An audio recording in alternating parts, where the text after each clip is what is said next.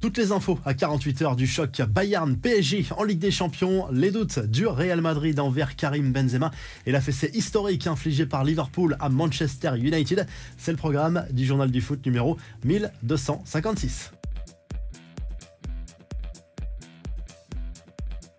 J-2 avant le rendez-vous le plus important de la saison pour le PSG. Jusqu'ici, le club parisien s'envole dès ce lundi soir pour l'Allemagne afin de préparer au mieux ce huitième de finale retour de Ligue des Champions contre le Bayern Munich. Les Parisiens battus 1-0 au match aller au Parc des Princes. On le rappelle, la direction qui opte donc pour une mise au vert pour les Parisiens. Cela faisait un an que ça n'était plus arrivé. La dernière fois, c'était avant le huitième de finale retour de Ligue des Champions contre le Real Madrid. On se souvient du résultat. Le PSG qui pourra compter sur le soutien de 4000 supporters parisiens qui vont faire le déplacement à l'Alliance Arena. On prend des nouvelles de l'infirmerie également. Marquinhos et Mukiele qui se sont blessés lors du match face à Nantes samedi soir vont beaucoup mieux. A priori, Marquinhos devrait pouvoir tenir sa place, même s'il ne sera peut-être pas à 100%. Le Brésilien veut absolument jouer ce rendez-vous capital pour l'avenir du PSG en Ligue des Champions. Le PSG qui s'est également découvert de nouveaux leaders et certains se sont affirmés alors qu'il l'était déjà sur les dernières semaines et c'est peut-être pour ça aussi que le PSG va mieux depuis quelques temps. Kylian Mbappé et Sergio Ramos sont des leaders naturels. Écoutez dans le vestiaire, mais certains ont émergé à l'image de Danilo Pereira qui est de plus en plus influent dans le vestiaire du PSG et c'est forcément une bonne nouvelle pour Christophe Galtier. Allez, on file en Angleterre avec cet incroyable carton de Liverpool contre Manchester United à Anfield. Victoire 7-0 des Reds contre les Red Devils qui étaient pourtant en grande forme. Les joueurs de Jurgen Klopp sont provisoirement 5e de Première League et totalement relancés dans la course au top 4. United perd ses dernières illusions de titre mais repart surtout avec une humiliation qui pourrait changer la fin de saison. Les Reds ont marqué 6 buts en seconde période par Gakpo, Nunez et Salah qui ont inscrit un doublé chacun. Roberto A marqué le dernier but. 7-0, c'est la plus grosse défaite de l'histoire de Manchester United à égalité avec trois autres déroutes en 1926, 1930 et 1931.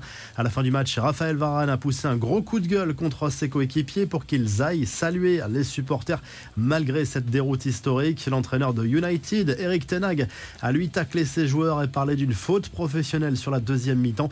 La presse anglaise fracasse le club mancunien et multiplie les jeux de mots au lendemain de cette déroute routes inimaginables et Bruno Fernandez prend très cher, y compris de la part des consultants et des anciens joueurs de United.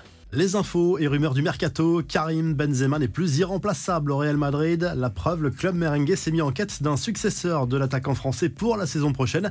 Même s'il reste un buteur hors pair, le club merengue s'inquiète surtout des pépins physiques à répétition rencontrés par le Ballon d'Or cette saison. Erling Haaland et Kylian Mbappé paraissent inaccessibles. Du coup, le Real pourrait tenter de recruter le buteur serbe de la Juve, Dusan Vlaovic. Joshko Gvardiol dans le viseur d'un nouveau cador, le défenseur de Leipzig, auteur d'une belle Coupe du Monde avec la Croatie plaît beaucoup à Manchester City.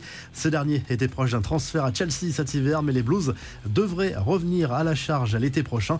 Bernardo Silva de plus en plus proche de la sortie du côté de City, sous contrat jusqu'en 2025. L'international portugais envisagerait de plus en plus un transfert l'été prochain. Le club anglais serait prêt à le lâcher contre un chèque de 65 millions d'euros. Le Barça et le PSG pourraient revenir à la charge. Les infos en bref, tension maximale au Real Madrid entre Florentino Pérez et Carlo Ancelotti. Visiblement, le président madrilène ne digère pas les récents résultats du club en Liga et s'est permis de le faire savoir en réunion express après le match nul sur le terrain du Betis Séville dimanche soir.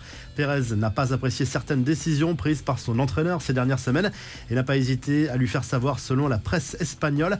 La relation entre les deux hommes s'est visiblement détériorée au début de cette année 2023 en partie à cause des rumeurs envoyées Carlo Ancelotti sur le banc du Brésil. Olivier Giroud persiste et signe. L'attaquant des Bleus s'imagine bien rester en équipe de France jusqu'à l'Euro 2024. C'est ce qu'il a confié lors d'un entretien accordé à RTL. L'attaquant de la Milan aurait alors 37 ans. Il rappelle son amour pour le maillot bleu et sa volonté de jouer le rôle de grand frère au sein du groupe qui pourrait encore être rajeuni. Didier Deschamps annoncera sa prochaine liste le 16 mars pour les matchs contre les Pays-Bas et l'Irlande dans le cadre des éliminatoires de l'Euro. Enfin, cette triste nouvelle, Mustapha Silla, 21 ans, est décédé des suites d'un malaise cardiaque en plein match. Dimanche, dans le championnat ivoirien, le défenseur du Racing d'Abidjan s'est écroulé sur la pelouse et il n'a pas pu être réanimé. La revue de presse, le journal L'équipe salue la belle réaction de l'OM après deux déceptions face au PSG et à Annecy cette semaine en Coupe de France. Les Marseillais sont allés s'imposer 1-0 au Roazhon Park face à Rennes en clôture de la 26e journée de Ligue 1 dimanche soir. C'est Kolasinac qui a marqué l'unique but de la rencontre. Les joueurs d'Igor Tudor qui confortent leur deuxième place au classement derrière le Paris Saint-Germain. Du côté de l'Espagne, le journal AS place Karim Benzema en une ce lundi au lendemain d'une nouvelle déception pour le club merengue accroché 0 à 0 sur la pelouse du Betis Séville en Liga. Les merengues qui laissent filer le Barça en tête du championnat espagnol. 9 points d'avance désormais pour les Blaugrana qui se sont imposés 1-0 face à Valence à du côté de l'Italie. La Gazette dello Sport revient sur les matchs à disputer ce dimanche en Serie A et notamment cette victoire de l'Inter Milan 2 0 contre Lecce.